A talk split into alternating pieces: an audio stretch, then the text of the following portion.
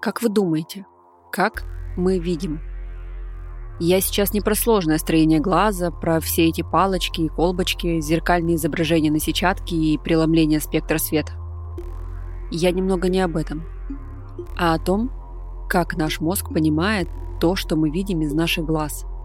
На самом деле, если не знать, то может показаться, что глаза передают всю информацию в мозг как камера. То есть картинка формируется где-то на сетчатках, а потом ее уже воспринимает зрительная кора нашего мозга. Зрительная кора – это область мозга, которая отвечает за зрение и интерпретацию увиденного. И это звучит очень логично. Но это совершенно не то, как это устроено. Именно поэтому в 1981 году двое ученых из Гарвардского университета получили Нобелевскую премию в области физиологии и медицины за эксперименты над котятами. Именно котята стали главными героями в исследовании человеческого зрения.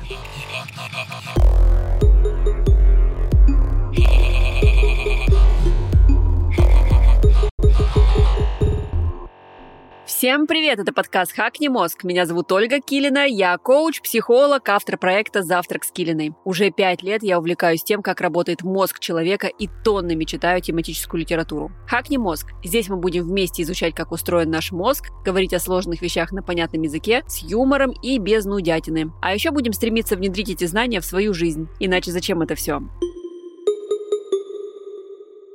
И мы делаем новый сезон подкаста вместе с провайдером IT-инфраструктуры Selectel. В этом сезоне мы будем не только исследовать то, как работает наш мозг, но еще и поговорим о том, как технологии пытаются имитировать эту самую работу. В этом выпуске мы поговорим о том, как именно наш мозг распознает изображение, насколько это похоже на то, как работают нейросети и что именно видит искусственный интеллект. Погнали! В рамках нашего подкаста мы не сможем очень подробно рассмотреть, как устроено зрение в целом, начиная от строения глаза, заканчивая расшифровкой информации. Просто нам не хватит времени и вашего внимания. Но мы точно можем понять, насколько удивительно устроена наша зрительная кора. То есть та область мозга, которая отвечает за то, что и как именно мы видим. Давайте для начала очень-очень грубо обрисуем, что происходит, когда мы смотрим на окружающий мир. Наши глаза не просто камеры, которые переснимают кадры и передают в мозг. Все немного, а на самом деле много сложнее. Через глаза мы на самом деле получаем просто световые сигналы. По сути, наши глаза служат линзами, через которые проходит свет, а затем фоторецепторы, получившие сигнал, должны передать его дальше по цепочке через нейроны сетчатки, по зрительному нерву, первичную зрительную кору головного мозга, мозга через так называемое латеральное коленчатое тело. И уже потом, вот только в первичной зрительной коре, начинает формироваться изображение. Фотоны, частицы света, принятые глазом, начинают превращаться в картинку, обретают форму, цвет, очертания и даже направление. И казалось бы, вот оно, картинка готова. Но нет, дальше уже в зависимости от того, что расшифровывал мозг, сигналы передаются на другие области зрительной коры. Какие-то из них отвечают за обработку света, какие-то за обработку движения, и только потом мозг, собирая это все воедино, делает как бы вывод и выдает нам одно большое законченное изображение. И это происходит каждую миллисекунду, вы только представьте. Даже сейчас, пока вы слушаете эти строки, ваш мозг ни на секунду не расслабляется. А еще в процессе зрения задействована моторная кора, потому что даже в самом спокойном состоянии ваши глаза всегда немножко двигаются. Причем двигаются синхронно. Это позволяет нам видеть то, что, казалось бы, не входит в поле нашего зрения и позволяет следить за движущимися изображениями. И тут мы можем понять, что зрение — это не только самый важный канал восприятия информации, но и самый сложный. А самое интересное, что все эти механизмы механизмы еще до сих пор до конца так и не изучены. 60 лет назад двое ученых, исследовавших зрение человека при помощи тонких электродов, наблюдали за активностью нейронов первичной зрительной коры котят. Ученые показывали котятам изображения и ждали, какие реакции будут в клетках мозга именно в этой области. Но реакции не было. Почти не было. Однажды они заметили, что нет реакции именно на сами изображения. Но когда ученые только начинают подносить их глазам котенка, реакция есть. То есть мозг котят реагировал на края фотографии и на движение этих самых краев. Ученые пришли к выводу, что нейроны мозга реагируют не на всю картинку в целом, а именно на линии и ребра, которые располагаются под определенным углом то есть на линии в пространстве. Благодаря этому стало понятно, что мозг не воспринимает картинку как картинку в целом. Он воспринимает отдельные ее элементы. Дэвид Хьюбл и Торстен Визель, так звали ученых, продолжили свои эксперименты и в дальнейшем нашли нейроны, которые отдельно реагируют на цвет, направление движения, расположение в пространстве и даже на черты лица. Стало понятно, что картинка собирается в нашем мозге каждый раз как бы заново, и никакого эффекта фильмоскопа в мозге нет.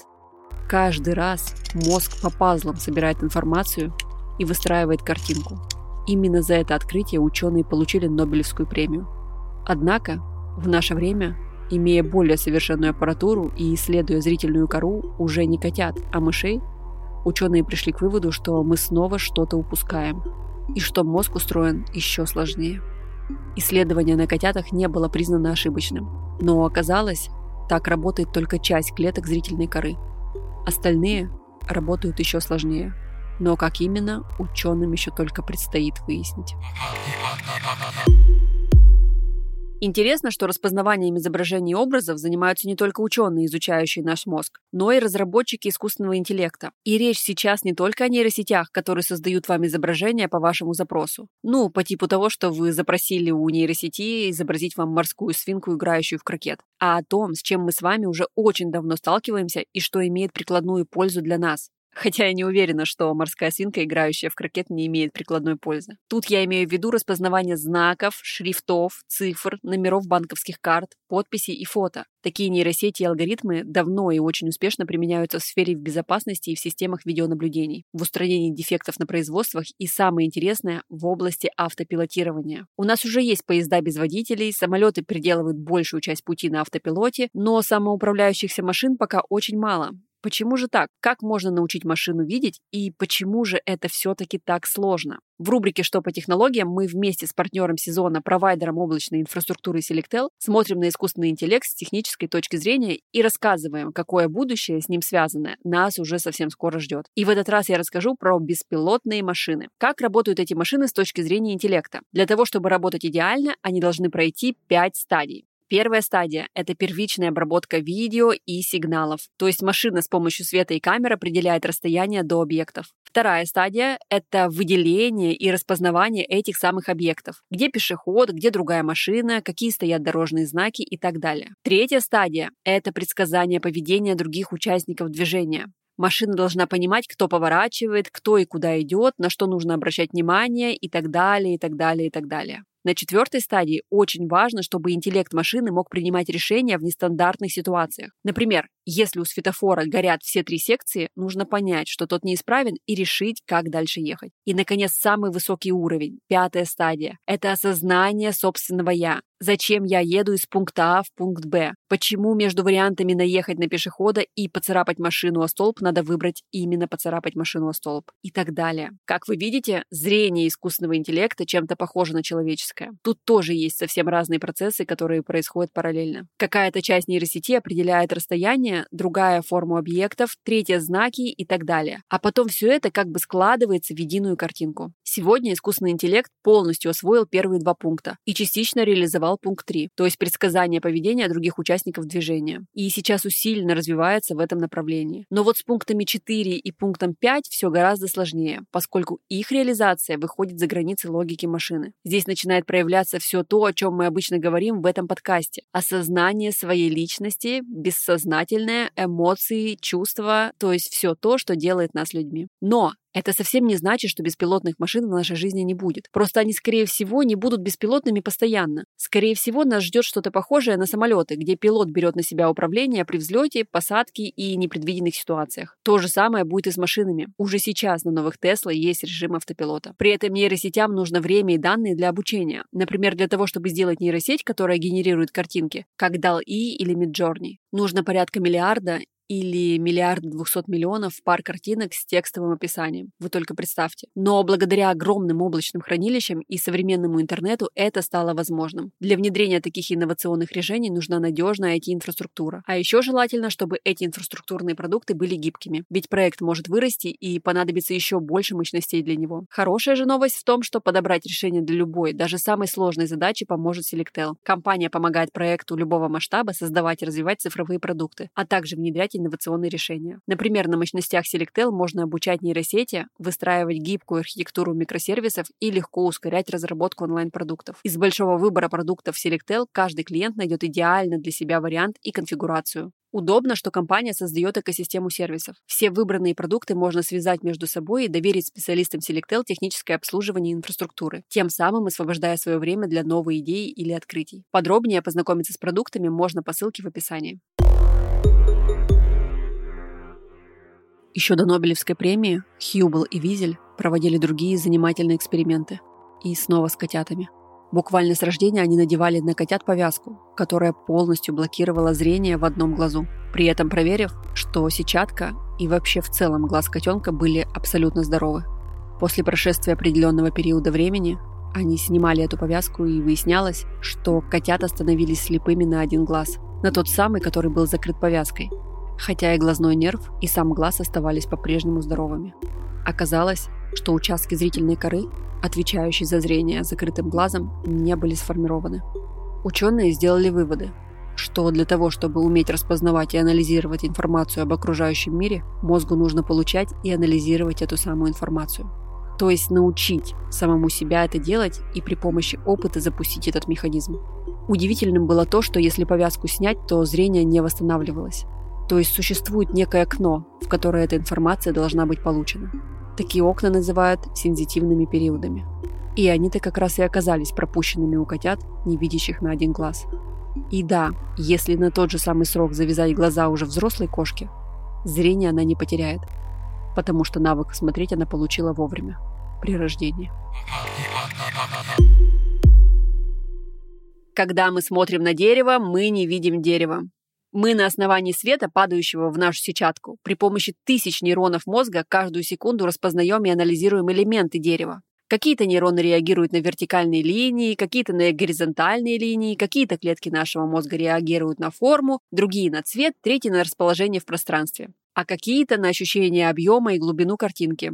Есть еще нейроны, которые реагируют на тени, полутона, и если дует ветер, мозг посылает сигналы глаз смотреть активнее чтобы считывать движение листвы и вектор направления этого самого ветра. Срабатывание всех этих нейронов вместе создают как бы оркестр, который выдает прекрасную музыку. Каждый инструмент по отдельности не значит ровным счетом ничего, но вместе это изображение. А теперь представьте человеческого детеныша, только что появившегося на свет. Конечно, весь этот сложный механизм не знаком ему, но как научиться тому, что даже самые гениальные ученые этого мира до сих пор не смогли изучить? Как сделать так, чтобы все работало так, как задумано природой?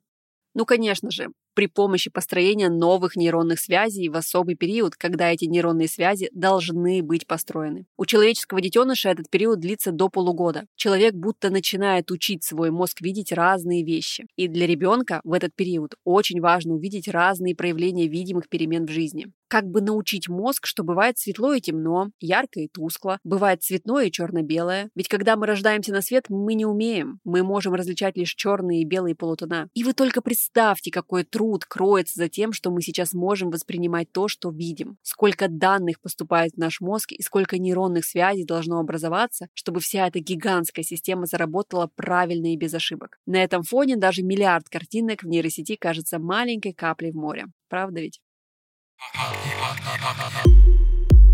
Знаете, на самом деле я очень хочу вам признаться в том, как я готовила этот выпуск. Этот выпуск, вернее сценарий этого выпуска, был самым сложным за все три сезона для меня. Причем получилось очень парадоксально. Я понимала, что будет сложно, но думала, что будет сложно разобраться, как устроен искусственный интеллект в плане распознавания и генерации картинок. Мне казалось чем-то невероятным, что машина может мне выдать морскую свинку, играющую в крокет за доли секунды, буквально нарисовав ее с нуля. Но когда я начала готовить выпуск и закопалась в офтальмологию, а потом детальнее начала разбираться, как видит наш мозг, я была поражена сложностью процесса. Компьютер со своими свинками, как говорится, просто нервно курит в сторонке. Наш организм – вот где по-настоящему сложный и далеко не до конца изученный процесс. Наш мозг – вот что меня в очередной раз поразило. И я не знаю, перестану ли я когда-нибудь восхищаться тем, насколько слаженно у нас все работает и насколько мы, люди, принимаем это за данность и не ценим этого. Просто немыслимо. Немыслимо и потрясающе красиво. А это был подкаст «Хакни мозг». Наш специальный сезон выходит при поддержке Selectel. Подписывайтесь на телеграм-канал Selectel, чтобы ежедневно получать порцию полезного и интересного контента из мира технологий. А над подкастом, не смыкая глаз, работали ведущая Ольга Килина, продюсер Александр Рудко и Элизабет Гюрджан, редактор Эдуард Царионов, технические специалисты Александр Младинов и Андрей Кулаков и композитор Александр Зверев. Ждем ваши оценки на всех платформах и услышимся в следующих выпусках. Всем пока! Пока.